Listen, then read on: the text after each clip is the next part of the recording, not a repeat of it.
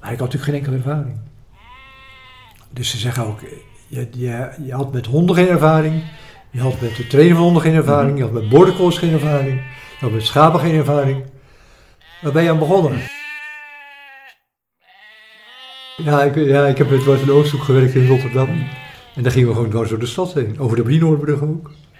Maar dan kwamen we ook op een metrolijn af. Toen dacht ik echt, ik liep dan achteraan met eh, Sky om ze aan te duwen. Mhm. Dan dacht ik, als er toch een metro aankomt. ja, het is bij, we kennen allemaal die filmpjes wel vanuit de natuur. Dat dan de, de mannetjes liefst aan de buitenkant gaan staan en de kudde beschermen. Mhm. Bij dat soort kuddedieren. Bij schapen, dat zijn alleen maar ooien in zo'n kudde, is het helaas anders. De sterkste staan in het midden. Dus de sterkste gaan naar binnen toe. Dat betekent dat de zwakken aan de buitenkant staan. En ja, die worden.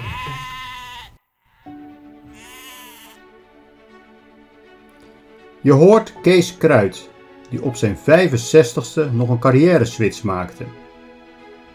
Kees ruilde zijn functie van gemeentesecretaris van de gemeente Vlaardingen om voor het onzekere beroep van schaapsherder. In deze podcast vertelt Kees over hoe de route van ambtenaar naar herder verliep, de opleiding die hij hiervoor volgt, maar ook over de harde kanten van het vak en voor velen onbekende informatie over zaken die komen kijken bij het vak van schaapsherder. Veel luisterplezier bij aflevering 18 van de Gouden Graal podcast.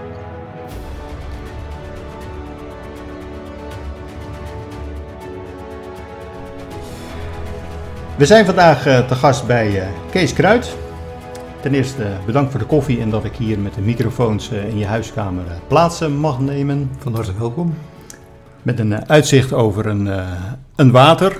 Hoe heet het water trouwens? Het is het Schollebos. Het is de vijverpartij in het Schollebos. Oké. We zitten inderdaad in een kapel aan de IJssel, dus met een heel mooi uitzicht. Met een, het park erachter ook goed zichtbaar. Dus een hele rustgevende omgeving om deze podcast op te nemen. We gaan het vandaag hebben over een van de oudste beroepen ter wereld. Zo'n 7000 jaar geleden werden de eerste schapen gedomesticeerd. Vanaf dat moment moesten er mensen zijn geweest die de schapen in de gaten hielden. Uit archeologische opgravingen in Nederland blijkt dat er tussen 3500 en 3000 jaar voor Christus als schapen werden gehouden. Dus wat dat betreft wel een, eh, een heel oud beroep. En ik wil eigenlijk als, eh, als kick-off beginnen met je een aantal eh, spreekwoorden en gezegden voor te leggen Ja. omdat het ook in de, in de taal is het wel merkbaar dat, het, eh, dat schaapsherder al een heel oud beroep is. Dus ik ben ook gaan zoeken naar wat oude spreekwoorden en gezegdes. En ik wil je vragen of dat je... Ik zal niet met de makkelijkste beginnen van de schaapjes stellen. En als er één over de dam is, bedoel, die kennen we allemaal. Dus ik heb wat, wat verder in de geschiedenis teruggezocht.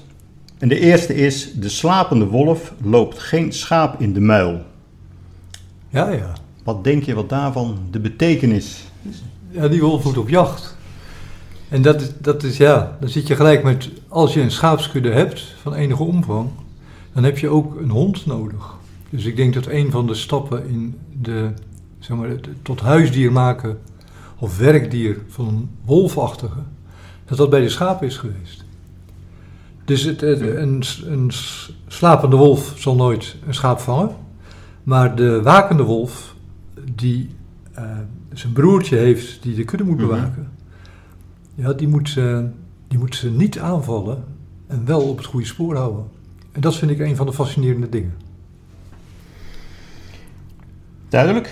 Je, je noemde hem inderdaad al. eh, Je zult moeten werken voor de kost. Ja, Om het heel kort en krachtig inderdaad eh, te zeggen. ja, prima. Twee. Men moet een schaap scheren, maar niet willen. ja. Eh, schapen waren eeuwenlang zeg maar, de, de grondstofproducent voor kleding, voor wol. De, de wol die er was. De mest was een ander product, toen er nog geen kunstmest was. Maar de wol was het allerbelangrijkste natuurlijk. Eeuwenlang. Eh, dus als je hem vilt, dan heb je wel de huid, maar niet meer de wol. Dat is eenmalig. Eenmaal, ja. We zouden de link kunnen leggen met de, met de kip met de gouden eieren. Moet je ook niet slachten. Ja, die moet je ook niet Zou kunnen slachten. Ja. Om naar een ander dier over te stappen. eh. Ja. De derde. Om een onberispelijk medelid van de kudde te kunnen wezen, moet men voor alles schaap zijn. Dat is wat langer gezegd dan... eh, Ja. Om een onberispelijk... Ja, nee, er niet helemaal... Ja. Ik snap het dat het Mhm. spreekwoord doel, op doelt. Maar schapen, ieder schaap is ook een persoonlijkheid, hè? mhm. En dat zie je pas als je, als je er een aantal hebt gezien. En als iedere hond, en dat weten de meeste mensen wel, een eigen persoonlijkheid heeft, heeft ook iedere schaap in de kudde een eigen persoonlijkheid. Alleen kost het voor ons wat meer moeite om dat te ontdekken. Dan moet je daar ook dagelijks met ze omgaan. Maar we hebben gewoon brutale schapen, we hebben blije schapen, we hebben makke schapen, we hebben onbeheersbare schapen. Je hebt schapen die weten altijd dwars te liggen. Dus meestal neem je daar afscheid van Mhm. ook. Omdat ze de rest van de kudde een beetje gek maken. Maar je hebt schapen ook in alle soorten en maten. Dus ik snap wat het spreekwoord bedoelt, maar ik ben het er niet mee eens. Nou, dat, dat mag, dat mag natuurlijk, eh, ja. Wa- Wat, ze- wat ik ervan heb terug eh, kunnen vinden hiermee ook bedoeld is, als je niet wilt opvallen, moet je je gedragen zoals de anderen in de groep. Ja, ja. Maar je vertelde eigenlijk al dat dat ook in een kudde net in de mensen. Komen we straks nog uitgebreider op, eh, op terug. eh. We weten bijna altijd wie voorop loopt en wie achterop aanloopt. Dus dat sorteert zichzelf uit. En als je met de kudde bezig bent, is het altijd goed om te weten wie het leidschaap is. Mhm. En met een korte ei dan. Dus degene die de anderen genegen zijn om te volgen. Mhm. Niet tot iedere prijs, maar waar ze in principe op gericht zijn. Dat is met honden, met een roedel honden ook. Er zit ook meestal een leider bij. Mhm. Die overigens, dat blijkt uit wolvenstudies, per situatie weer verschilt. Dus wolven hebben, in de, als ze op jacht gaan, is er vaak een andere leider dan wanneer ze bij wijze van spreken in rust zijn en een soort bewaker nodig hebben. Dat- Dus die, die hiërarchie en de verschuivingen erin, daar kom je steeds tegen. Zowel bij de schapen als bij de honden. Goed. Je moet een schaap scheren als het wol he- heeft. Ja, anders is verspilde energie, hè? ja. Ja. Ze schreven hier erachter, wacht op het juiste moment. Nou, dat is wel belangrijk. Als je, we, we kijken altijd naar het weer. Dat is de ene kant. Als je ze scheert en je hebt daarna een paar warme dagen, dat, dan krijgen ze echt eh zonnebrandverschijnselen. Dan kunnen ze echt een soort brandbladen op hun huid krijgen. Dus dat is heel vervelend als je dan niet tussen de bomen weet te komen. En de andere kant is, je moet meestal wel een tijdje van tevoren vastleggen wanneer de scheerders komen. Want dat is een eh, professioneel vak. Ja. Dus dat is een beetje afwegen. En meestal scheren we twee keer per jaar. Dus één keer eh, in mei zo'n beetje, Mhm. voor de zomer, voordat het echt warm wordt. En eh, wanneer ze de stal weer uitgaan. Ja, en sommigen scheren voordat ze vlak, als ze gelijk in de stal zijn, dus zeg maar in december. Omdat het met de bevallingen makkelijker is. Ja, ja. Maar dat hangt weer van wat voor temperatuurverschillen je Mhm. stal heeft. Heb je een open stal, dan laat je ze meestal de wol houden. Mhm. En heb je een dichte stal, dan kun je het meestal zo doen dat je ze al scheert. Ik heb al heel veel geleerd. eh. Wat dat betreft gaat het, gaat het heel goed. Hè? De volgende. Wie zich tot schaap maakt, wordt door de wolven gevreten. Er is iets, eh, iets cynisch met die Mhm. schapen. Als je een kudde schapen ziet en die wordt aangevallen door een wolf, of voelt zich bedreigd, of eh, slaat als het ware op hol, gaat op de vlucht, dan staan de sterkste schapen in het midden. Dus die zoeken het midden op, Mhm. zodat als er gevreten wordt, dat de zwakkelingen die aan de buitenkant zitten de pineut zijn. Terwijl andere dieren, ook in kuddes, daar gaan de mannetjes en de sterke gaan aan de buitenkant Ja. om de kudde te beschermen. Mhm. Dus ik vond het een beetje, ik vond het schokkend toen ik me dat realiseerde, Mhm. toen ik dat begreep. Je ziet het ook wel, eh, je hebt tegenwoordig van die opnames van zo'n kudde die dan bedreigd wordt en dan zie je gewoon de sterke naar binnen gaan, waar ze de bescherming van de, om zich heen hebben. En de anderen offeren ze zich op eigenlijk. Ja, de anderen die zijn de pineutjes en die zijn Mhm. aan de buitenkant. Nou is het, eh, ik weet niet of we op de wolf komen, Mhm. maar in principe pakt zo'n wolf één schaap en die eet hij op. En waar we veel meer last van hebben, eh, is van honden die maar doorgaan. Mhm. Honden, met name sommige rassen, die eh, echt het jachtinstinct hebben, die bijten een schaap half dood en gaan naar de volgende. Dus die blijven doorgaan. Ja. Dus een wolf is veel efficiënter. Mhm. Neem niet weg dat dat een probleem is in Nederland. We zijn er niet op ingesteld. Maar die zal het inderdaad eentje doen voor, voor, die, voor het voedsel. die zoekt en een prooi, dus die, Ja. die wil eten. Die wil eten. En verder geen En als zijn buik vol is, dan... eh, Wolven zijn slim, Dan die denken hij- wegwezen dan. ja, ja. De laatste van dit rijtje. Als de herder dwaalt, dolen de schapen. Ja, dat klopt. Als de herder de weg niet weet, de schapen ook niet. Mhm. Nee, de, de, de schapen zijn vanaf jongens natuurlijk, want de- degene die ze het eerste na hun moeder zien bij de bevalling is meestal de herder. Ja. Dus ze zijn Mhm. redelijk gefixeerd op Mhm. mensen en ze vertrouwen mensen ook. Een van de effecten van een hond is van, eh, de, de hond jaagt ze angst aan in zekere zin. In zekere mate, als het te veel is, dan, dan doet je hond het niet goed. Als het te weinig is, komen ze niet in beweging. Maar als ze in beweging komen, dan zoeken ze in principe de bescherming van de mens. Dus ze lopen naar de herder toe. Dat is hun Natuurlijk. natuurlijke gedrag. Mhm. ja. Dus als de herder het niet weet, ja, dan, dan dwalen de schapen ook. Zonder leiding gaat het mis. Ja, Is dan. Dus wat dat betreft, het formuleren dat inderdaad eh, helemaal, eh, helemaal prima. Ja. Ehm, ik heb eigenlijk deze podcast, de interview, in, eh, in wat drie delen eh, onderverdeeld. Eh, de eerste is eh, de route van gemeentesecretaris naar schaapherder. Een, eh, een wat ongebruikelijke route, dus daar willen we graag wat, wat meer over weten. Tweede gaan we wat dieper in over het mooiste beroep van de wereld. Of zien mensen alleen de romantische buitenkant? ja. Ik zie al een beetje lachen, maar je moet hem nog even vasthouden, die antwoorden.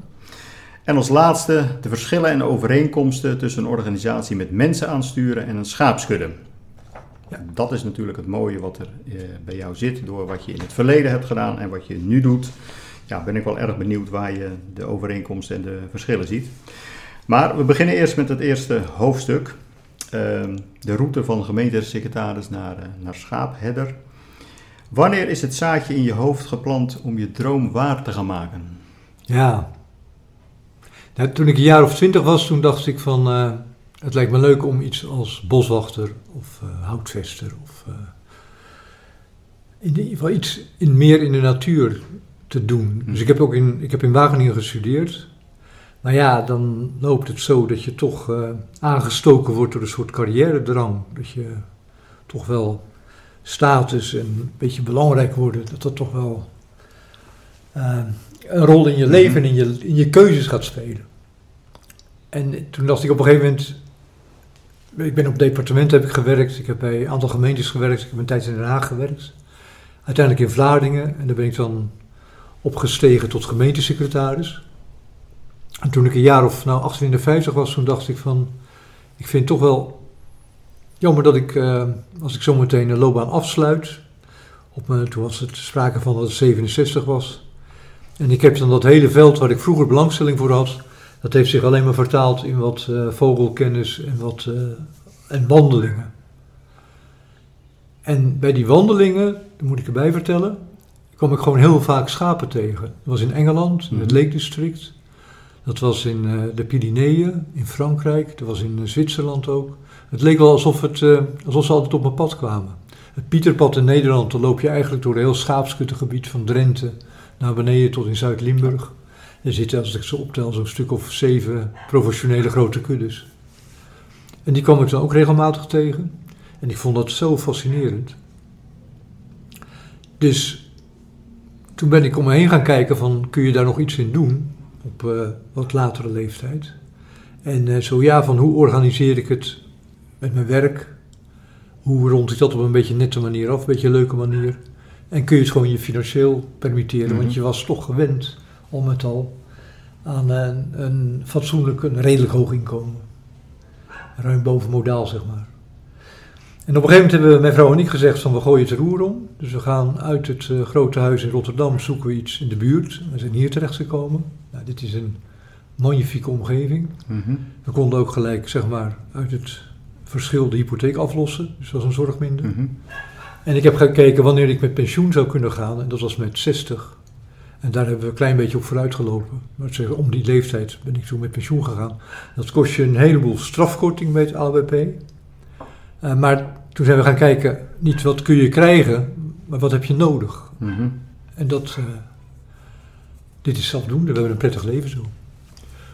Prettig leven waarbij het ook prettig zou zijn als er nog wat inkomen bij zou komen. Dus toen had ik een dubbele motivatie om schaapherder te worden. Aan de ene kant de, de kudde, anderzijds dat je dacht van nou, toch wel prettig om weer wat bij te kunnen verdienen zo nu dan. In het begin had ik enigszins de ambitie van zou ik zelfstandig sta- schaapherder kunnen worden. Maar daar heb ik heel snel afscheid van genomen. De investering van een kudde, maar ook het vakmanschap wat je opbouwt. Ik heb de opleiding gedaan met, met jonge mensen, waarvan ik denk, die, die, die, waren al, die zaten al vaak twee, drie, vier jaar in het vak. En daarna deze de opleiding. Ik zeg, daar kan ik nooit tegenop boksen. Maar ik kan ook die verantwoordelijkheid voor het zelfstandig draaien van een hele kudde met alles eromheen wat eraan vastzit, dat was een brug te ver. Dus ik verhuur mezelf, hoop ik in de toekomst, uh, als een hulpherder. Zeg maar. Mhm. nou, van de opleiding was het leuker dat je twee, drie dagen per week loop je stage. En ik heb geprobeerd om bij zo'n vijf, uiteindelijk werd het zo'n vijf verschillende bedrijven stage te lopen. Dus dat ging van Rotterdam, uh, langs de weg zie je zoveel, op de geluidswallen. Ja, ja. Dat is, uh, Martin Oosthoek was dat, die had uh, vier, vijf herders en vijf kuddes. Uh, dat is een heel aparte business. De andere kant is waar ik nu loop, dat is de Utrechtse Heuvelrug. En daar is niet eens een stal in de zin van we zwerven gewoon over de Utrechtse Heuvelrug. We zetten ze s'nachts in de netten en s'morgens halen ze weer op en dan hoeden we verder. Zo Ja, we doen. ja, ja. Je natuurlijk afspraken met de grondeigenaren over wanneer die langskomt en hoe lang ze er staan en wat ze moeten doen en wat ze niet mogen doen. Het gaat zo door. Het is dus niet Sky, hè? het is een hond van de buren die blaft. Oké, nee, dan is, is, dat, uh, is dat duidelijk.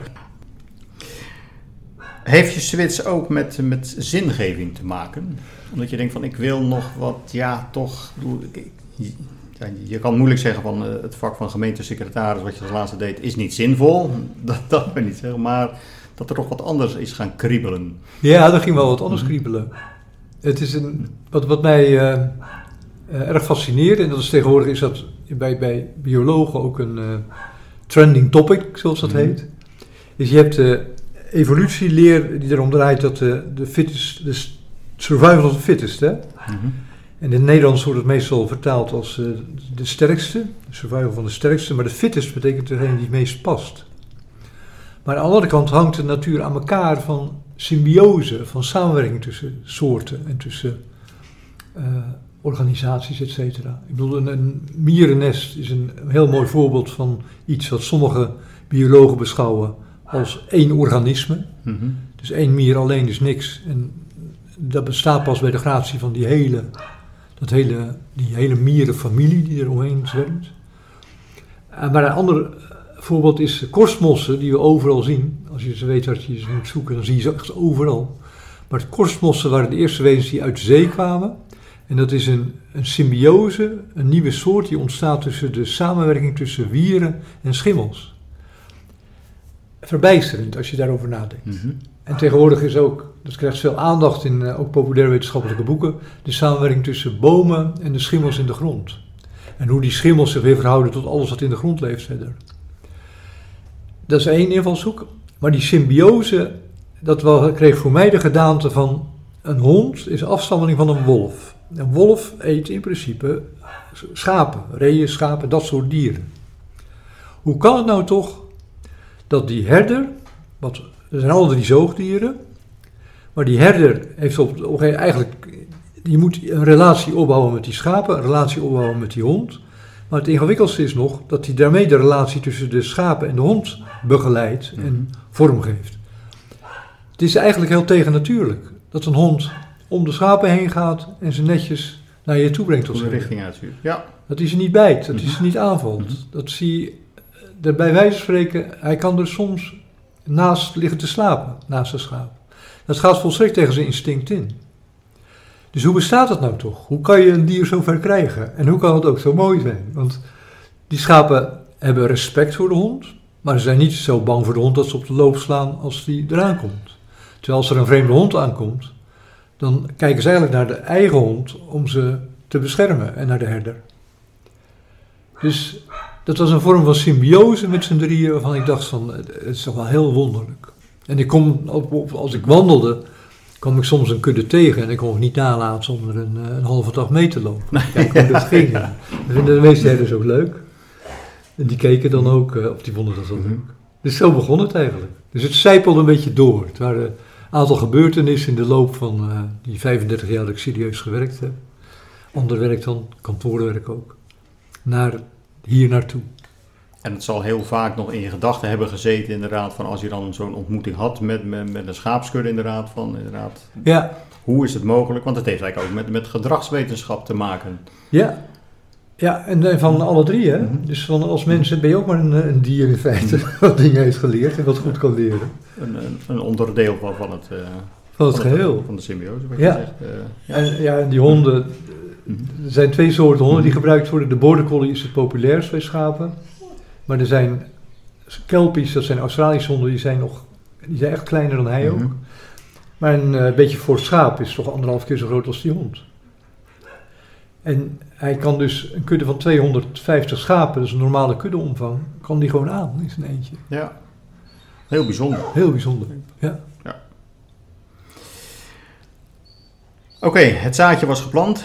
Uiteindelijk ben je gaan, eh, gaan zitten samen met, met je vrouw, want die moet er ook wel achter staan. Ja, die moet er om, ook achter om, om die beslissingen te Ja. nemen. eh, en toen heb je toch op een gegeven moment eh, de stoute schoenen aangetrokken en de, de beslissing genomen. Ja. Ehm, Sky lay down. Good boy. nou, de luisteraars kunnen het niet zien, maar hij luistert heel goed naar het, naar het commando. Dus Inderdaad, geblaf is van, van een andere hond, dus niet van, eh, van Sky. Dan heb je de beslissing genomen. eh, en dan gaan we eigenlijk eh, naar de- het volgende onderwerp. Ehm, hoe word je dan schaapsherder? Dat is, eh, dat vond ik een vreugdevolle ontdekking. Dat was net, eh, ik denk dat wij het vierde jaar zijn wat het deed. Dus dat was vier jaar een opleiding tot schaapherder in Velp. Dat was een mbo-opleiding en dat is zo'n werk, leerwerkopleiding. Mhm. Dus je moest twee tot drie dagen per week moest je meelopen met een herder, met een kudde. En daarnaast ging je één dag naar Velp. En dan zat je in de klas en op school. En daarnaast had je opdrachten, werkopdrachten heette dat. En die kostte ook ongeveer een dag per week. En die moest je dan in de praktijk uitvoeren. Die moest je in de praktijk Mhm. uitvoeren. Maar soms zat je ook gewoon thuis met eh, boeken en Mhm. zo. Dus er waren echt heel verschillende eh, opdrachten ook. Mhm. Soms echt moest je gewoon de bevallingen regelen. Eh, en, en ook de moeilijke bevallingen doen en daarvan foto's maken. Dat zat erbij. En de andere kant was van zoek een, eh, een hectare, of nou een tiende hectare zeg maar, bos uit. En inventariseer alle planten die daar staan. Dat soort en alles ertussenin. Want dat kan ook gevaarlijk zijn. Welke planten dat ze eten. Ja, oh ja, er is een Mhm. lijst van, er zijn vrij veel planten. Die schapen helaas, eh, sommige mijden ze, Mhm. maar andere mijden ze niet. Zoals eikeltjes zijn berucht.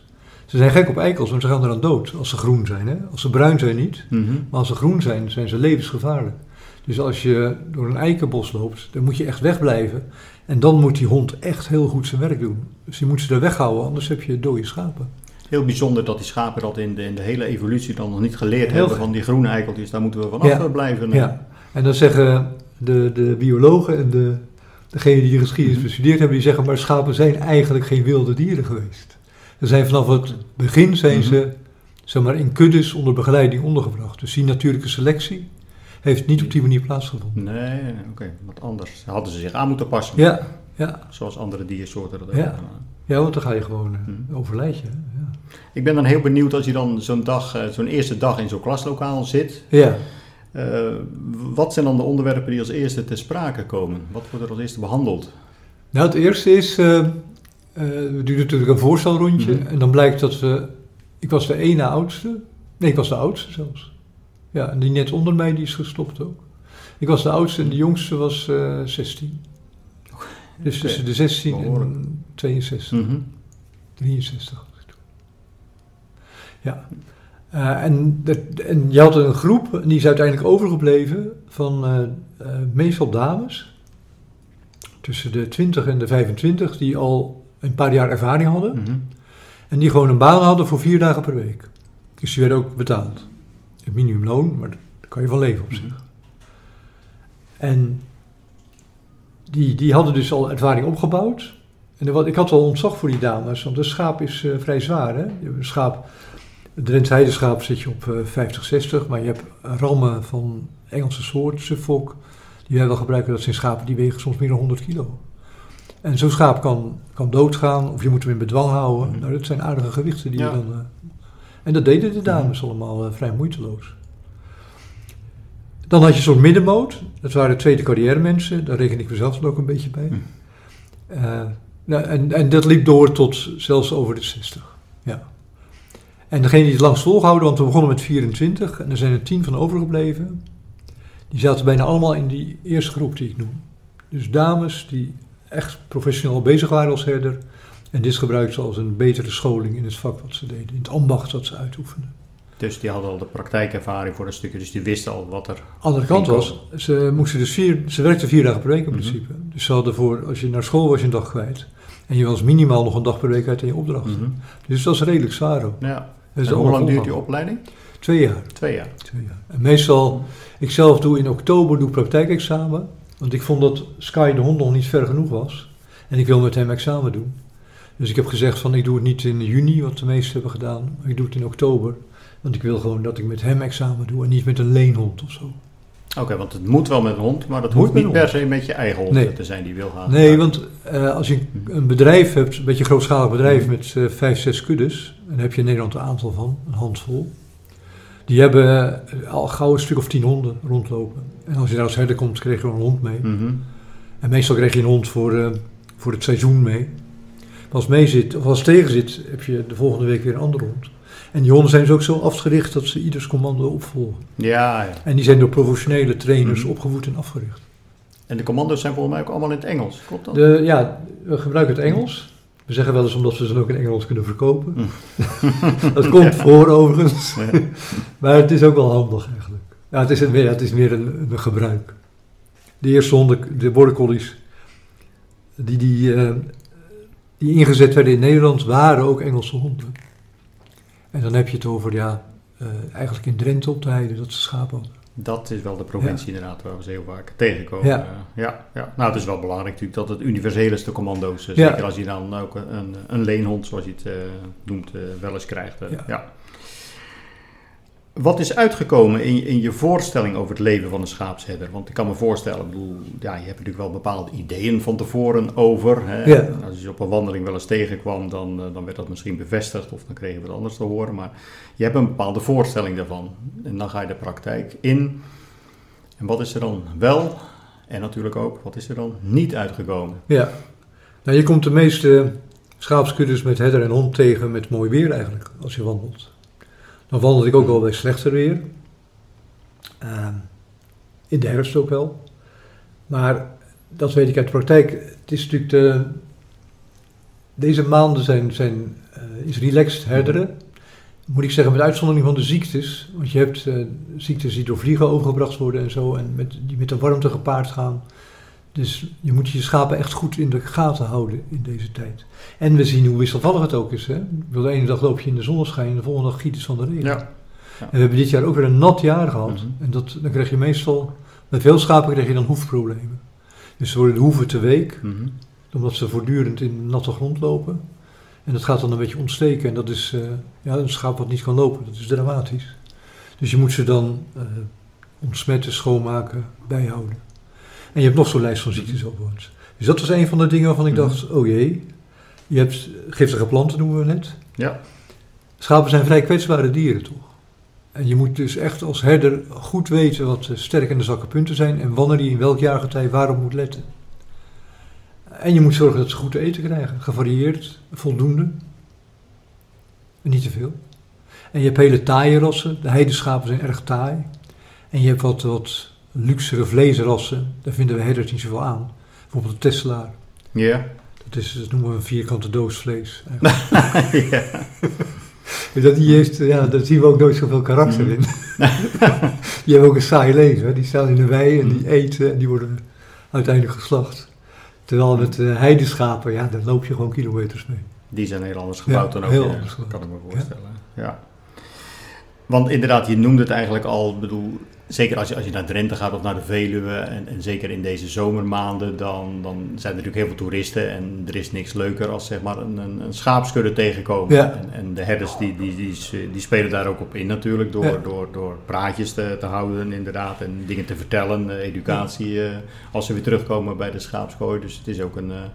ja, toeristisch trekpleister. Ja. eh, en dan lijkt het natuurlijk een, een, ja, een, fantastisch beroep. Je bent de hele dag buiten, in, een, eh, in het zonnetje, in de buitenlucht. Ja. Eh, het, het kan niet mooier eigenlijk. En je bent ook in de gietende regen buiten. En je bent ook buiten als je je schapen echt moet verplaatsen Mhm. omdat het veld leeggevreten is. En, of omdat het echt onder water loopt. Mhm. Dat soort toestanden hebben we ook meegemaakt.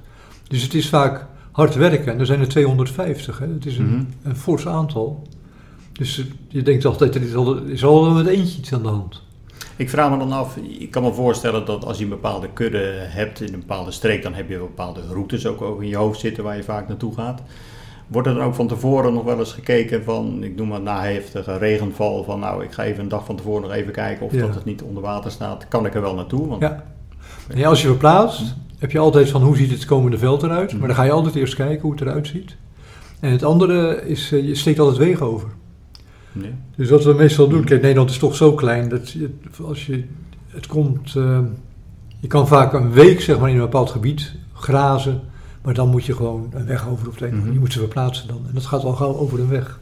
Dan heb je gelukkig eh, tegenwoordig veel wildviaducten eh op de Utrechtse Heuvelrug en de Veluwe.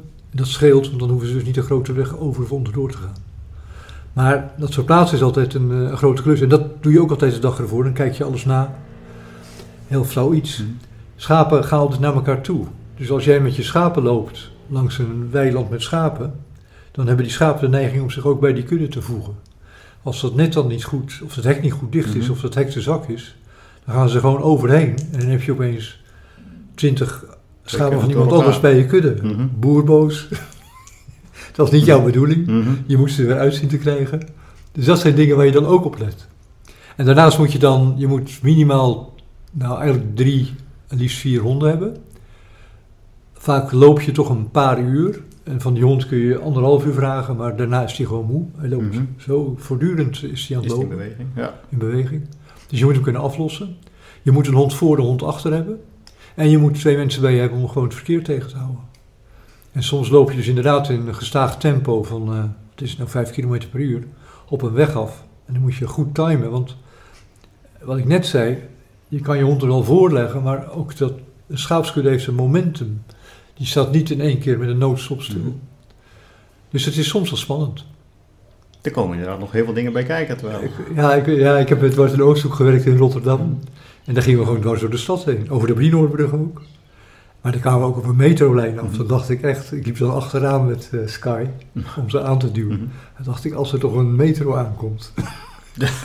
ja, want dat is niet eh, de normale habitat van, van een schaapskudde. het, eh, waar je ja, ze hadden het eh. vaker gedaan. We deden natuurlijk altijd s morgens Mhm. vroeg. Maar de metro's reden wel. Mhm. En als ze over de lijn, dan moeten ze in één keer over. Je kunt de kudde niet splitsen.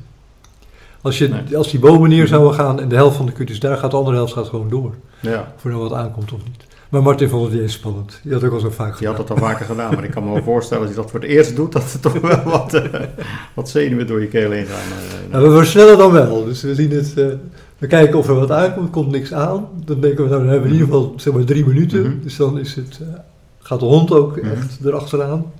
En dan hollen ze zo de rails over. Ja. Ik heb ook inderdaad een heel leuk eh, YouTube-filmpje gezien de- dat er een, een schaapskudde de Brienelbrug over ja, ging. prachtig. Wat natuurlijk ook Prachtig. wel een heel bijzonder eh, iets Ja. is om, om dat te zien. eh. Ja, ben je niet bij geweest. Ik heb gezegd, Martin, de volgende keer wil ik heel graag meedoen. Dus zet hem maar met Sky.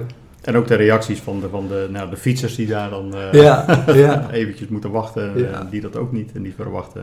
Nee, was prachtig. Maar ze doen het gewoon twee keer per jaar. En de stadsherders die doen het ook. Die werken ook in, aan de andere kant van de rivier. Dus die gaan ook twee keer per jaar de Brienoordbrug over.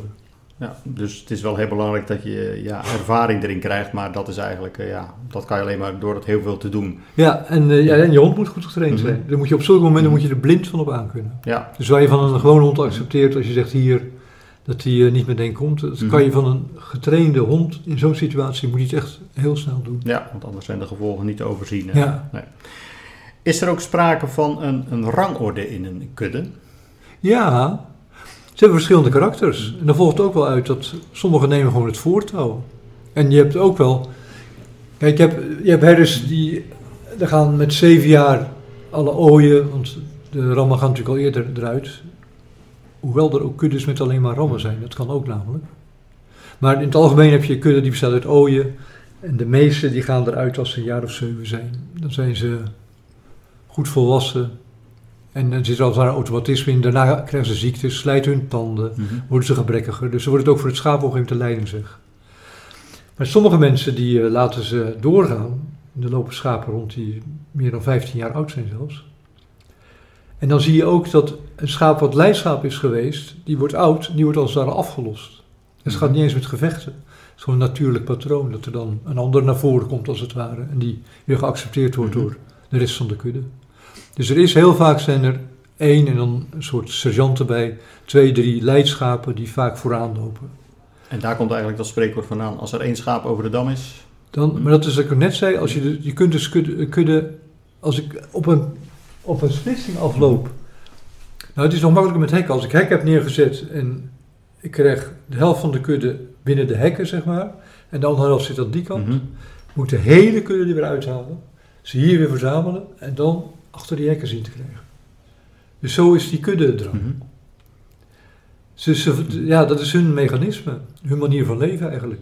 Zorg dat je bij de kudde zit. En liefst in het midden.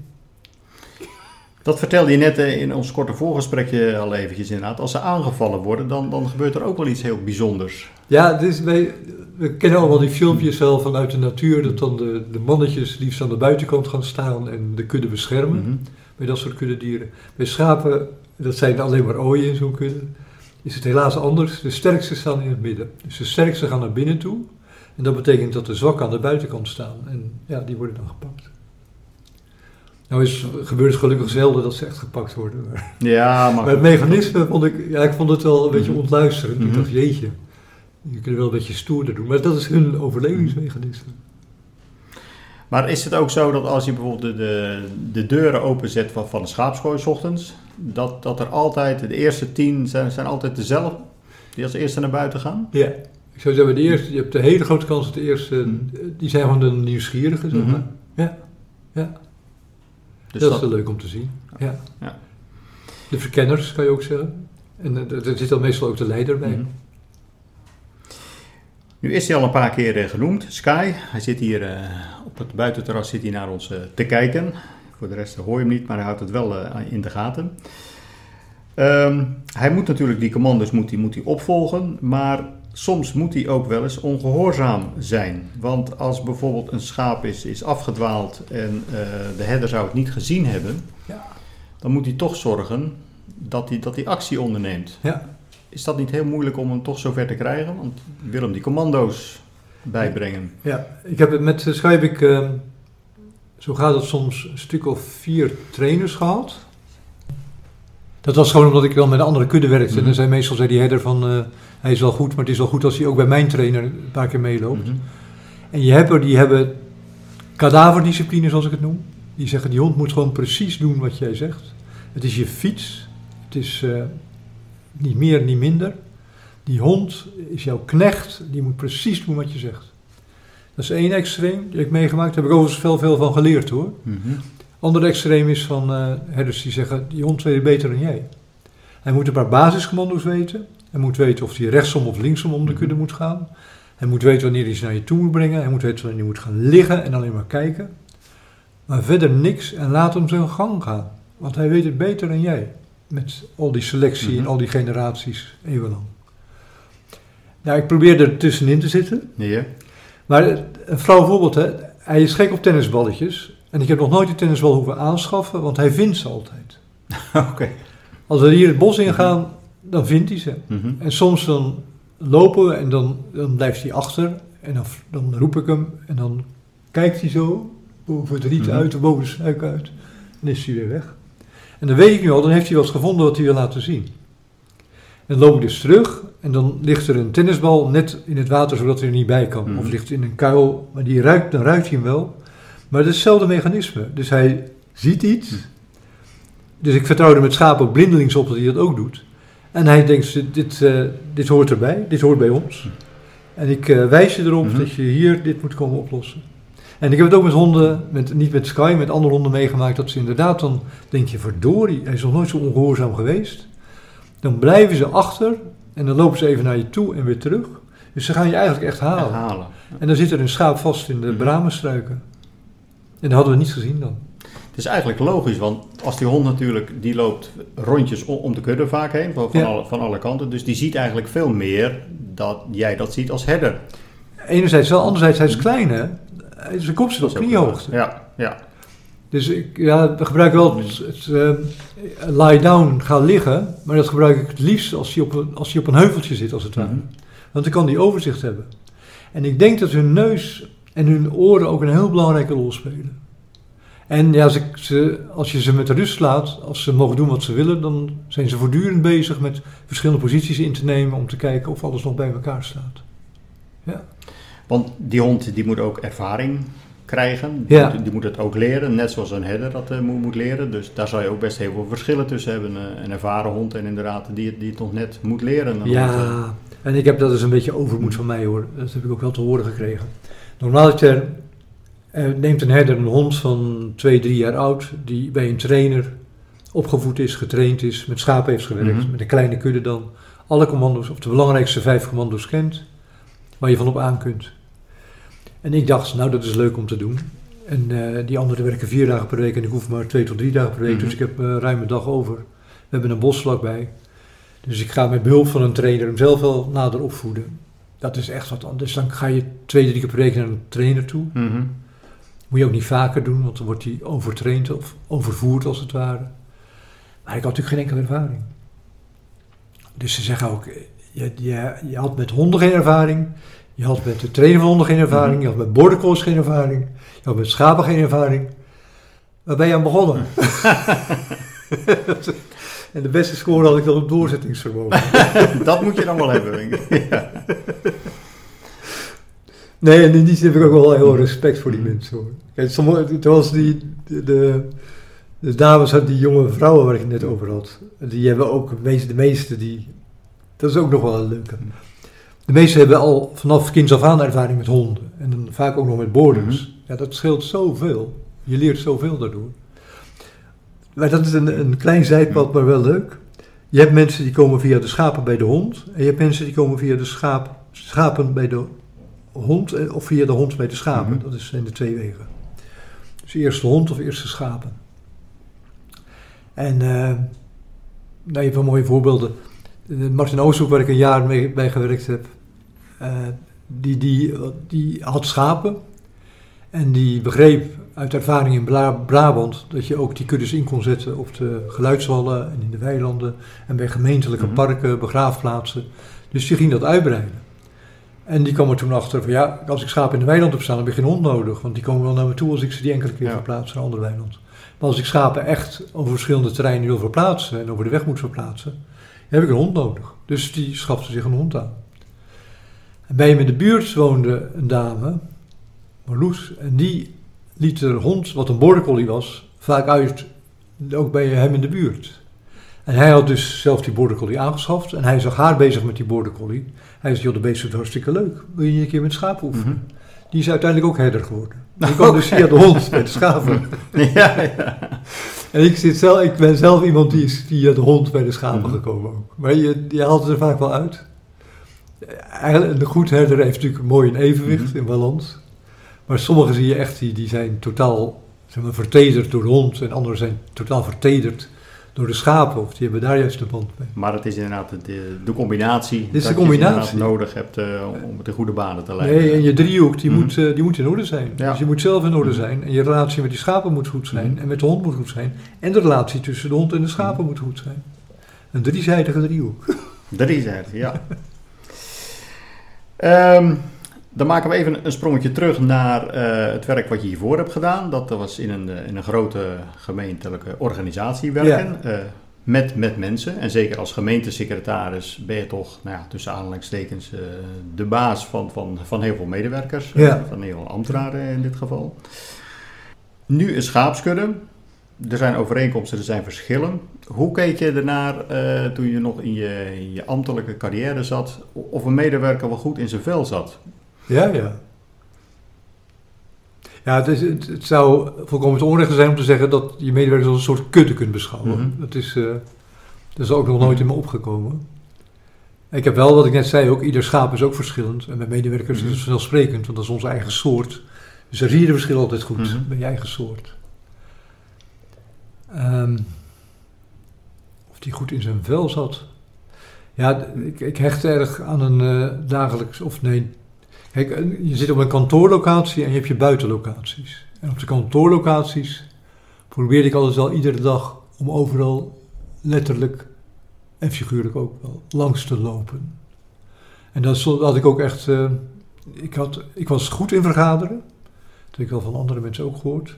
Misschien omdat ik me nooit zozeer in discussies stortte, maar gewoon luisterde en dan dacht van nou, als ik het allemaal zo hoor. Dat zei ik dan aan het eind ook, als ik het allemaal zo hoor, is dit de beste oplossing, dus zo gaan we het doen. Had iedereen zijn inbreng kunnen hebben. En dat uh, vat ik dan zo goed mogelijk samen. En in de regel was dat, mag ik wel zeggen met een beetje trots, wel de goede samenvatting. Mhm. En het goede besluit dan ook. En ik was erg van, als we om 9 uur begonnen, begonnen om 9 uur. En de vergadering duurt maximaal een uur. En het werd dus ook nooit later dan 10 uur. Dat was ook een strikte regel. En zeiden ze soms, er zijn nog agendapunten over. Dan zei ik, nou die besluit ik dan over. Als je dat twee keer doet, dan heb je de discipline erin, dan is het altijd binnen een uur. Dan wordt er meer tempo gemaakt. Dan denken ze, ja, anders kan ik mijn punt Ja. niet maken. Nee. Ja, ik vond, het, ik vond het een leuke tijd. En ik vond het, het heerlijkst vond ik als we concrete projecten hadden. Ik was altijd wel gek op eh, renovaties van een park of op bouwprojecten, vond ik heel mooi. Of infrastructurele projecten. En een begin en een eind. Begin en een eind, Mhm. ja. En, en vaak een, Mhm. als je een, een duidelijk doel hebt, in plaats van een soort eh, onderhoudsdoel, of een, een bak leegwerken bedoel, een inbak leegwerken, dat is natuurlijk veel leuker voor de mensen om te werken en daar kun je ook voortdurend aan refereren. En ik had- dacht altijd van ja, als ik het gevoel had dat er iets was, dan, dan ging ik wel met mensen in gesprek van, eh, is er wat, of eh, zit je wat dwars, of, of staat Ah, het had goed? je ook een, Ja. speciale antenne voor, voor eh, nou, lichaamstaal, zeg maar? Ik bedoel, je kan natuurlijk zeker als je in een vergadering zit, en Ja. dan denk ik even niet in de laatste anderhalf jaar, waar dat er heel veel via een computerscherm is vergaderd, dus dat je een stuk mist. Maar als je echt fysiek in dezelfde ruimte zit, dan kan lichaamstaal kan natuurlijk heel veel zeggen. Ja. Had je daar een speciaal soort antenne voor? Nou, je ziet wie, niet be- wie meedoet en wie niet meedoet. En het is dan Mhm. nog vaak van mensen die niet meedoen, zitten soms wel heel goed op te letten. En die moet je soms ook met, met rust laten, omdat ze als ze een opmerking maken, iedereen stil is en luistert. Mhm. Dus die zijn spaarzaam, maar efficiënt met hun woorden. En je hebt mensen die, die haken mentaal af, langzaam. Daarom vond ik, want eindeloze vergaderingen zijn dodelijk. Dus daarom was ik altijd zo gespitst op, desnoods, zeg maar, morgen weer een vergadering van een uur, maar geen vergadering van drie, vier, Mhm. vijf uur. En dat, dat kwam zo voor. Burgemeester en wethouders is meestal wel een ochtend. Ik ook wel vaak, ja, mag ik nu wel zeggen, ten koste van de kwaliteit gaan. Dan zou ik ook zeggen van, doe het in twee uur voor mijn part, maar beperk je wat dat betreft. Anders krijg je vaak van die eindeloze discussies. Ik, ik had niet zoveel geduld wat dat. Nee, dat, dat kan me voorstellen. Maar de meeste mensen vonden dat wel prettig. Mhm. Toen wist je ook waar je aan toe was. En je kon Duidelijkheid, spreken eh, ja. om tien uur weer een volgende afspraak hebben.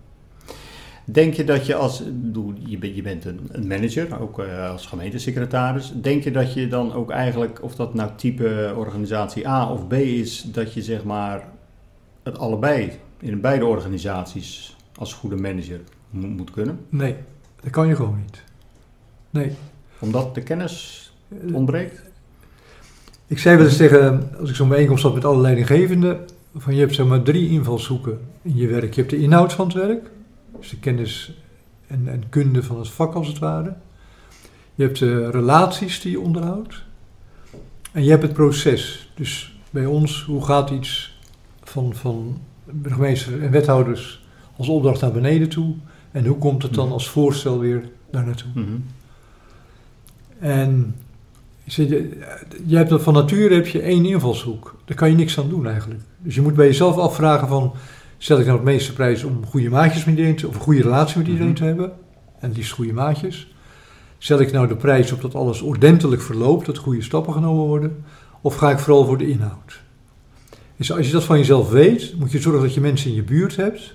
die die andere aspecten beheersen. Ik ben erg inhoudelijk. Dus ik ging vaak voor de inhoud, wat ik net zei bij projecten, zo'n projectdefinitie. Dus wat ik moet, voor moet zorgen is dat ik mensen in mijn buurt heb die de relatie goed in de gaten houden. Die ook zeggen van Kees, eh, pas op, eh, die mensen lopen niet meer vlak achter je. Die lopen een eind Mhm. achter je. Die loopt, eh, als je niet uitkijkt, te ver voor de troep uit. Zo'n rationeel aspect. En ik had mensen om me heen die gewoon gepokt en gemazeld waren met... Als je dat besluit wilt nemen, moet je die en die, die stappen onderweg nemen. Anders is het gewoon niet rechtsgeldig, zeg maar.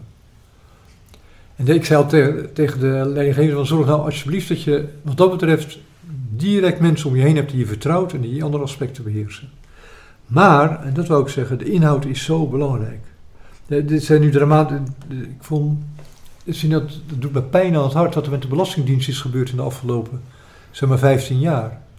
Er werd bij de Rijksoverheid gezegd van een procesmanager die kan alles besturen. Dus die kan bij wijze van spreken vier jaar lang kan die, de energiedeskundige zijn en daarna zet ze hem bij belastingen neer. Dat is niet gebeurd gelukkig hoor, maar wel andere dingen. Dus ze zaten, vroeger was de Belastingdienst, de directeur-generaal van de Belastingdienst, was een autoriteit op het gebied van belastingen, van de inhoud. En die had, hoop ik voor hem, denk ik wel, een goede relatie en een goede procesmensen in de buurt. Maar het was inhoudelijk een autoriteit. Dus je kon tegen een minister zeggen, u kunt het wel willen, maar met alle respect, ik heb er meer verstand van dan u, dat gaat niet lukken, of het gaat niet gebeuren, of het mag, mag wettelijk niet, of het, het is niet handhaafbaar bijvoorbeeld. Of dat kunnen we niet aan. En dat moet u van mij aannemen. En er zaten nu dus mensen aan de top van de Belastingdienst die elkaar in snel tempo afwisselden. En die hele dienst is naar de sodemieter. En het zal denk ik wel enige tijd kosten om het weer op te bouwen ook. Want eigenlijk zien we dat nu ook met, met ministers die, die benoemd worden. Ik bedoel, het is niet specifiek. Vaak zijn ze wel woordvoerder geweest in, in, de, in de Tweede Kamer Ja, eh, daarvoor. Dat, dus dat is wel- belangrijk. Ja. Het gebeurt wel eens dat ze inderdaad van ministerie A naar ministerie B gaan. eh, Ja. Nou, dat is des te belangrijker als je iemand eronder hebt zitten, een secretaris-generaal of een directeur-generaal, zoals het dan in de ambtelijke hiërarchie bij het Rijk heet, die kennis van zaken heeft. Want als je allebei Mhm. geen kennis van zaken hebt, dan krijg je grote ongelukken. En die zijn gewoon gebeurd. Dus toen de Algemene Bestuursdienst opgericht werd bij de Rijksoverheid, en daar was het credo van, je was overal inzetbaar en je zat drie tot vier jaar op zo'n post, toen ben ik onmiddellijk naar de gemeente gegaan. Want ik dacht, het is gewoon, ja, dat is ook belangrijk. Het trekt me op geen enkele manier. En B, het is gewoon niet een goede lijn om te volgen. Het is gewoon niet, het deugt niet. Maar je zegt eigenlijk, een, een goede manager die moet vakinhoudelijk zo sterk zijn dat, dat hij een heel groot gedeelte van de materie beheerst. Je zal altijd nog, nog meer specialisten hebben in organisatie, je altijd maar die moet, in grote lijnen moet je het wel beheersen. Die specialisten moeten je serieus, Mhm. serieus nemen. Dus je moet voldoende verstand van zaken hebben om eh, dat een specialist aan jou kan uitleggen waarom het wel of niet kan of wat er eigenlijk zou moeten. En als jij uit een totaal andere branche Mhm. komt en daarvoor eh, weet ik waar gezeten hebt, maar in ieder geval met iets wat niks met belastingen te maken heeft, dan denkt zo'n specialist, het zal wel overwaaien. Maar die man begrijpt me niet, of die Mhm. vrouw begrijpt me niet. Die, die weet niet Spreek een andere heeft. taal. Spreekt een andere taal. Mhm. En, eh, en het is heel lastig, dat is heel lastig voor een, eh, iemand die aan de top staat, als die ergens totaal geen verstand van heeft, om dan iets aan te Mhm. nemen. Dat is ook eh, dat is heel moeilijk voor iemand om te doen. En ik had al eens de vrees dat er sommigen dachten van, nou ja, deze drie jaar of vier jaar maar uitzitten en dan hoop ik dat ik volgende keer er wat meer verstand van heb. En na drie, vier jaar hadden ze er overigens enigszins van. Ja, mensen leren ook bij. Ja, maar dan gingen ze weg. Dat gingen ze weg, inderdaad. Ja. Dat is voor die specialist die eronder zit Mhm. zo frustrerend. Maar toch zie je het in, in, in de profitsector zie je het ook heel vaak gebeuren. Dat, dat directeuren van bedrijf A die eerst de fietsen, maak, eh, fietsen maakten en daarna naar een meubelfabriek gaat. Ik, ik noem maar wat. eh, Ik, dat als is allebei nog ambachtelijk, hè? dat is inderdaad ambachtelijk, Ja. inderdaad. eh. Ik weet nog de RSC-affaire. Mhm. Toen, toen er verscheen Sikkingen daar, die was daarvoor eh, al- ja, algemeen de, de top van Axo Nobel, de chemie. En die werd toen in de scheepsel ingezet, omdat die man had- verstand had van managen. En die moest dan verschijnen voor de parlementaire enquêtecommissie, met Marcel van Dam toen nog. En die zeiden, maar, maar u had toch niet echt verstand van scheepsel? Zei hij, oh, maar dat is ook niet echt nodig als je een beetje Mhm. goed stuurt. Zeg maar, relatie en proces. Dan komt het allemaal voor elkaar. En na hem, direct daarna, werd iemand verhoord van eh, een scheepswerf die al vijf generaties eh, schepen bouwde. Eh, de Noord. Nou. En dan zeiden ze van. en het gesprek kwam op meneer Sikkingen. Dus het, het bleef zo Mhm. heel voorzichtig hoor. Maar toen vroeg ik mezelf van, nou, maar hoe lang zitten jullie nou al in de scheepsbouw? Toen zei ze, nou zo'n 200 jaar. Daar begrijpen we nu iets van, denken we. Ja, dat is wel een andere invalshoek die je dan hebt, inderdaad. Nou, maar hun, hun stelling was, Mhm. zonder dat ze zichzelf dat zo realiseerden, van je moet verdorie verstand hebben als je ergens instapt. Ervan, van inhoudelijk verstand. Ja, Denk, denk je dat er ook een soort optimale grootte is van een organisatie die nog beheersbaar is, aanstuurbaar is? We zien natuurlijk tegenwoordig hele grote bedrijven, maar ook inderdaad in de overheid, ministeries, duizenden mensen Ja. werken er. Je vraagt je wel eens af, is het nog wel beheersbaar? Ik denk het niet. Ik denk het niet. Ik denk overheen dat ze zo kolossaal worden. Zou je als, als leidraad kunnen nemen, je moet in ieder geval iedereen van een gezicht kennen binnen een organisatie? Ja, dat zou wel een redelijke leider zijn. Je kunt niet zeggen je moet iedereen kennen. Maar je moet in ieder geval, als je mensen ziet, als je jaren werkt, Mhm. moet je iedereen wel van gezicht kennen. Ja. Wat- Ja, en ik weet wel, ik had een, eh, een burgemeester toen, Jerry Bruinsma, die deed er echt heel veel moeite voor. Die ging, het eerste maanden ging die systematisch naar de kantine Mhm. toe. En dan stelde zich weer aan iedereen voor.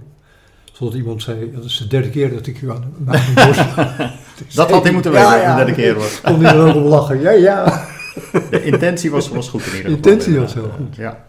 Ja, nee, ik, ja, ik zou er ook niet meer willen werken. Ik, Den Haag vond ik interessant, maar dan zat ik op het derde, vierde niveau hoor. Een directeurtje, maar als je Mhm. twintig directeuren, dus dat viel wel mee. En in eh, Vlaardingen was ik vrij snel plaatsvervangend gemeentesecretaris en daarna gemeentesecretaris. En een grote dienst. Dat was 700 mensen. Nou, die kun je in een, in een zaal hebben. En als ik dan rondkijk, dan denk ik, ik ken ze eigenlijk wel allemaal. Mhm. Na ja. twee, twee, drie jaar. Ja. Ja, ik vind het wel een mooie, lekker simpele norm ook.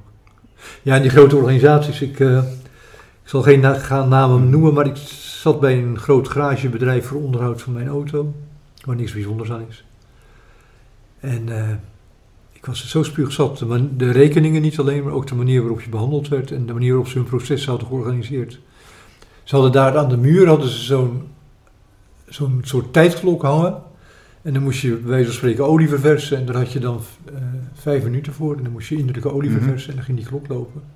En als je het dan in vier minuten deed, kreeg je bij wijze van spreken een bonuspuntje. En als je het in zes minuten deed, kreeg je een, Een strafpunt. strafpunt. Onze Maar- bekende meneer Taylor met zijn eh, stopwatch. Vreselijk, ja, Ja. vreselijk. Dat is echt mensen als machines behandelen. En dan worden mensen ook machines. En dan denken ze ook, het zal maar rotzorg wezen. Wat is denk je de belangrijkste motivatie voor, voor mensen om hun werk zo goed mogelijk te doen? Nou, het eerste wat in me opkomt is eh, nieuwsgierigheid. Ja, misschien is dat toch wel een Ja. goede. Nieuwsgierig naar de- wat er die dag weer gaat gebeuren. Mhm. En dan een positieve nieuwsgierigheid. Benieuwd wat er vandaag weer te wachten staat. Vrolijk benieuwd. En nieuwsgierig om dingen bij te leren en je te ontwikkelen. En nieuwsgierig naar de, de omgeving, want je werkt altijd in een omgeving die altijd in verandering is. Dus nieuwsgierigheid is misschien wel de mooiste. En als die nieuwsgierigheid wegvalt, dan zie je mensen indutten. En ik had zelf ook van, ik heb een stuk of zeven nieuwe colleges meegemaakt in zowel in Den Haag als in Vlaardingen bij elkaar. Dus dan heb je zo'n collegevorming. Dan mag je meewerken aan het coalitieakkoord, zoals het heet. Aan de formatie, wat nu landelijk speelt. Dat zijn hartstikke leuke processen. En daarna mag je de nieuwe wethouders inwerken. Mag je vertellen wat don en wat not don is in jouw visie. Mhm. Een relatie opbouwen met die mensen, dat ze je vertrouwen en terecht vertrouwen.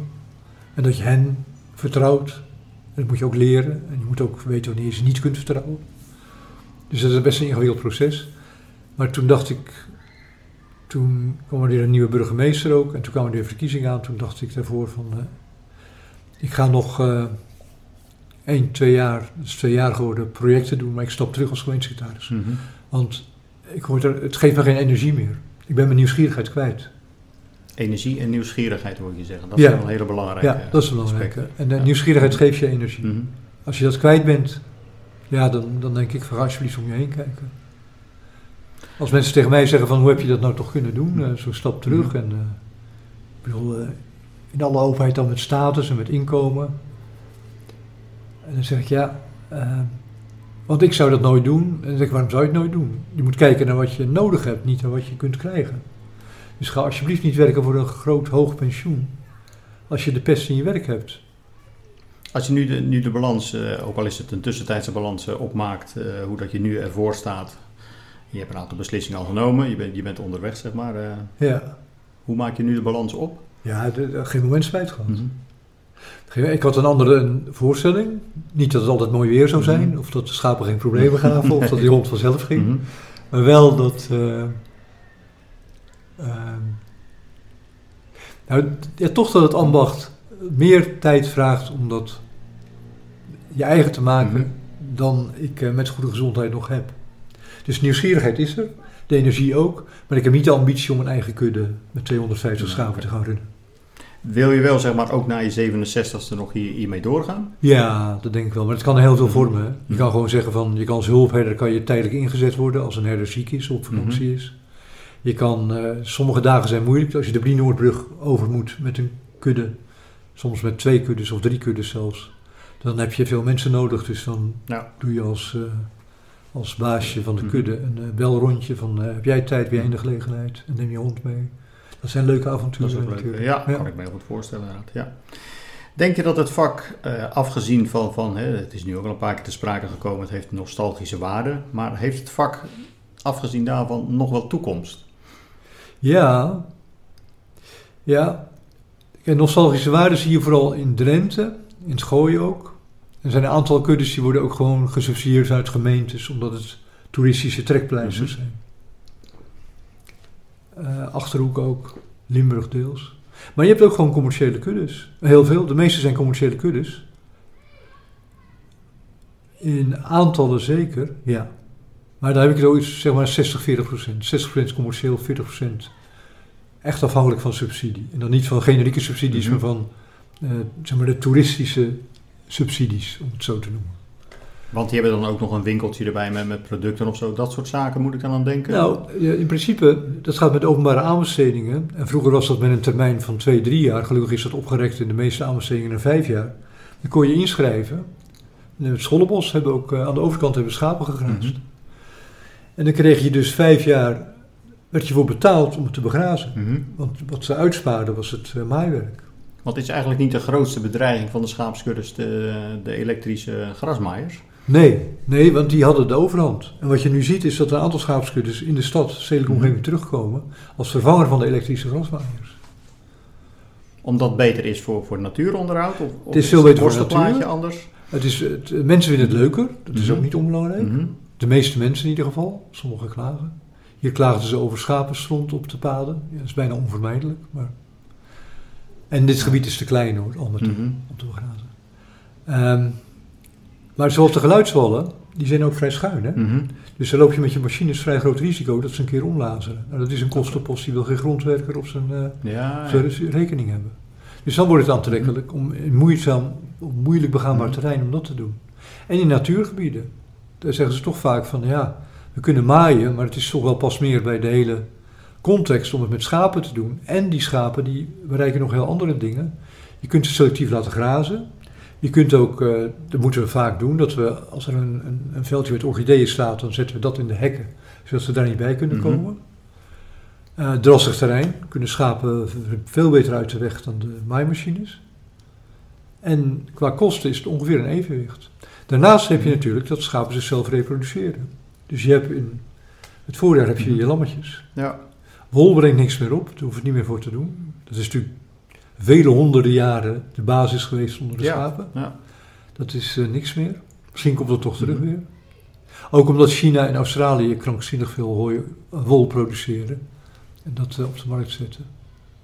Maar in plaats van, ja, het heeft een aantal voordelen. Ecologisch ook.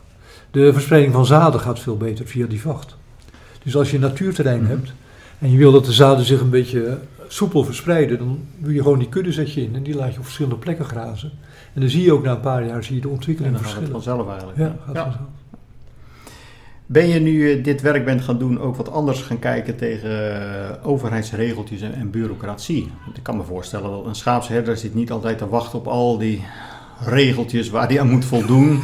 En als gemeentesecretaris, die leeft bijna van regels. Dus, Ja, dat is zo. Dat is zo. Ja, ik vond, ik vond soms als gemeentesecretaris ook vreselijk. Ja, je ziet het op alle terreinen, alles is zo. En daar heeft helaas de computer ook aan bijgedragen. Vanaf de problemen die we nu hebben met die bijstandsuitkeringen tot aan natuurlijk, eh, nou ja, alles wat je in de krant leest. Belastingen, die algoritmes die werken. Vreselijk. En die regels, die zijn dan ook zo bijna onmenselijk geworden.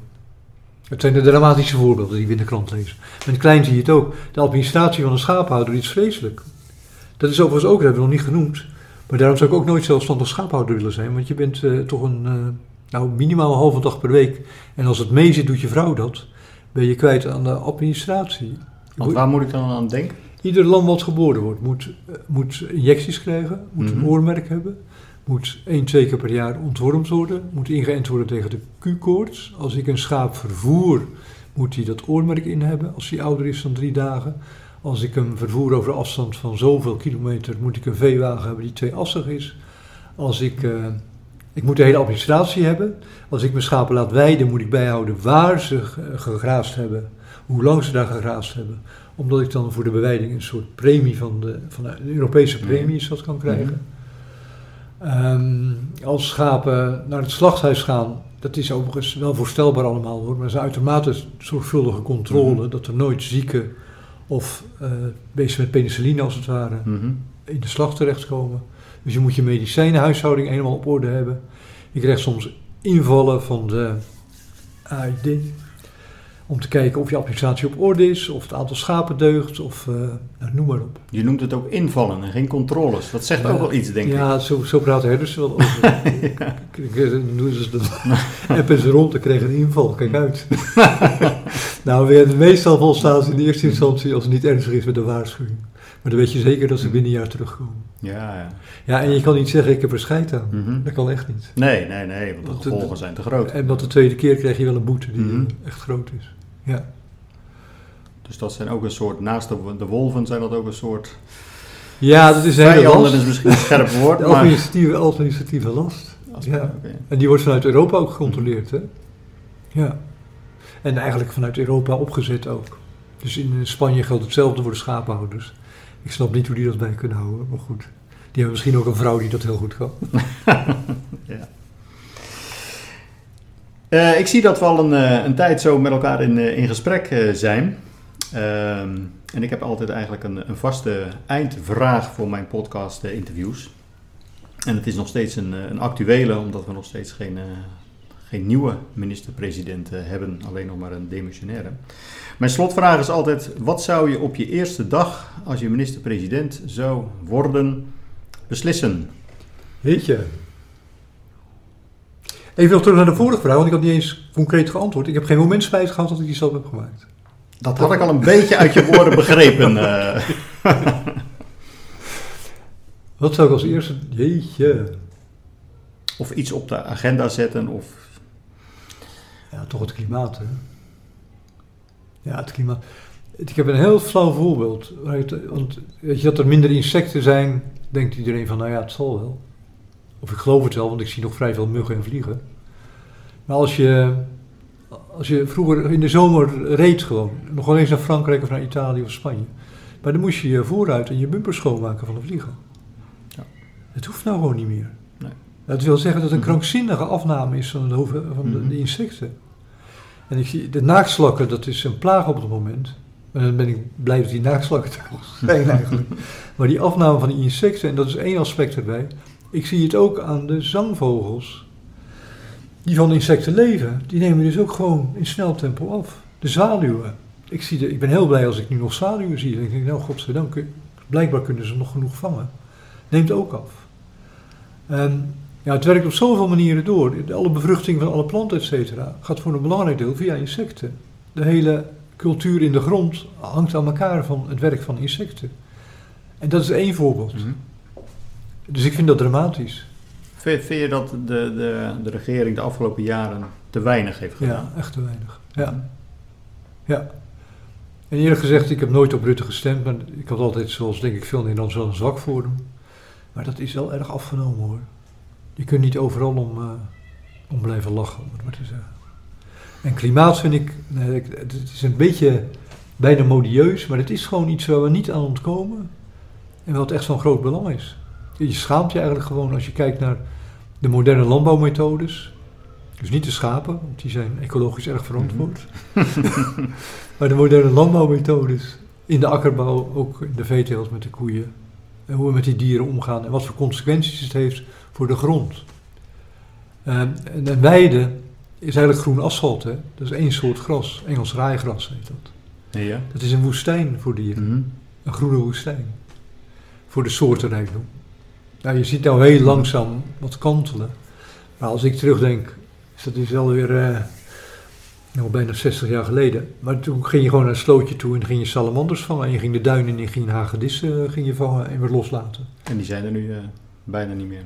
Als ik uh, op een dag uh, op de hei rondloop en ik zie één hagedis, heb ik een goede dag. En vroeger gingen we de duinen in. En dan hadden we een emmer vol hagedissen die we daarna maar weer loslieten, want dan moest je ermee.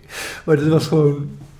Dus klimaat zou je gewoon ja, wel met stip bovenaan, uh, bovenaan ja. zetten van de van En dan heeft Nederland het niet mm goed, doet het gewoon mm niet goed. We staan onderaan in alle lange ranglijstjes. Ik vind Klopt, het dramatisch. Ja, nou, voor de luisteraars die nog meer over uh, een andere manier van, van uh, landbouw willen weten, heb ik ook een eerdere podcast opgenomen met Cornelis Mosselman uh, van Goeree Overflakke, die met, met strokenteelt onder andere bezig is en ook minder met alle bemestingsmaatregelen zijn, zijn boerderijen Die zoek ik op. Houdt. Dus ik, ik wil je bedanken ehm, voor dit, zeker voor mij, informatieve gesprek. En uh, nou ja, de luisteraars die, die kunnen dat helaas niet zien, maar uh, ik, ik, moet ook zeggen, als je, als je aan het woord bent, dan, dan stralen ook je ogen. En dat, dat, geeft ook de, de passie uh, weer, waar dat je erover over spreekt, over dit, dit onderwerp. Dus het, het raakt je en het, het motiveert je ook. en nou ja, wat je zelf ook al noemde, je bent nog heel wat nieuwsgierig, denk ik, naar wat er op je pad gaat komen. Ja. Als, als schaapherder en wat je nog verder nog gaat, ja. gaat doen. Dus, ja, ik, ik vond het een heel prettig gesprek. En uh, ontspannen. En gewoon leuk om te doen ook. En ik ga je andere podcasts, want ik wou ze niet van tevoren beluisteren. Ik dacht, dan ben ik zo voorgeprogrammeerd. dus ik, uh, ik het zijn allemaal verschillende onderwerpen. Ja, dat is waar. En die, die ene met de directeur van Blijdorp heb ik voor een mooi deel gehoord. Maar die andere ga ik ook zeker beluisteren. Heel goed. Dankjewel. Jij ook.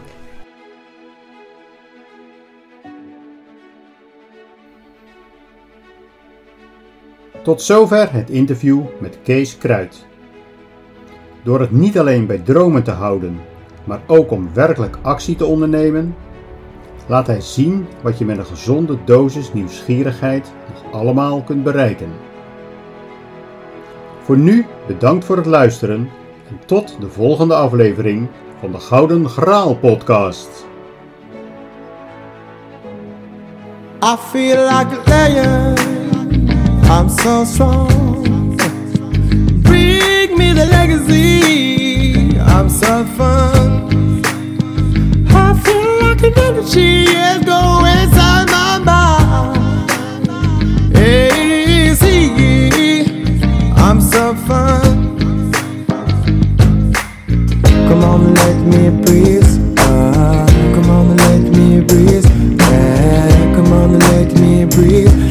me rhythm, no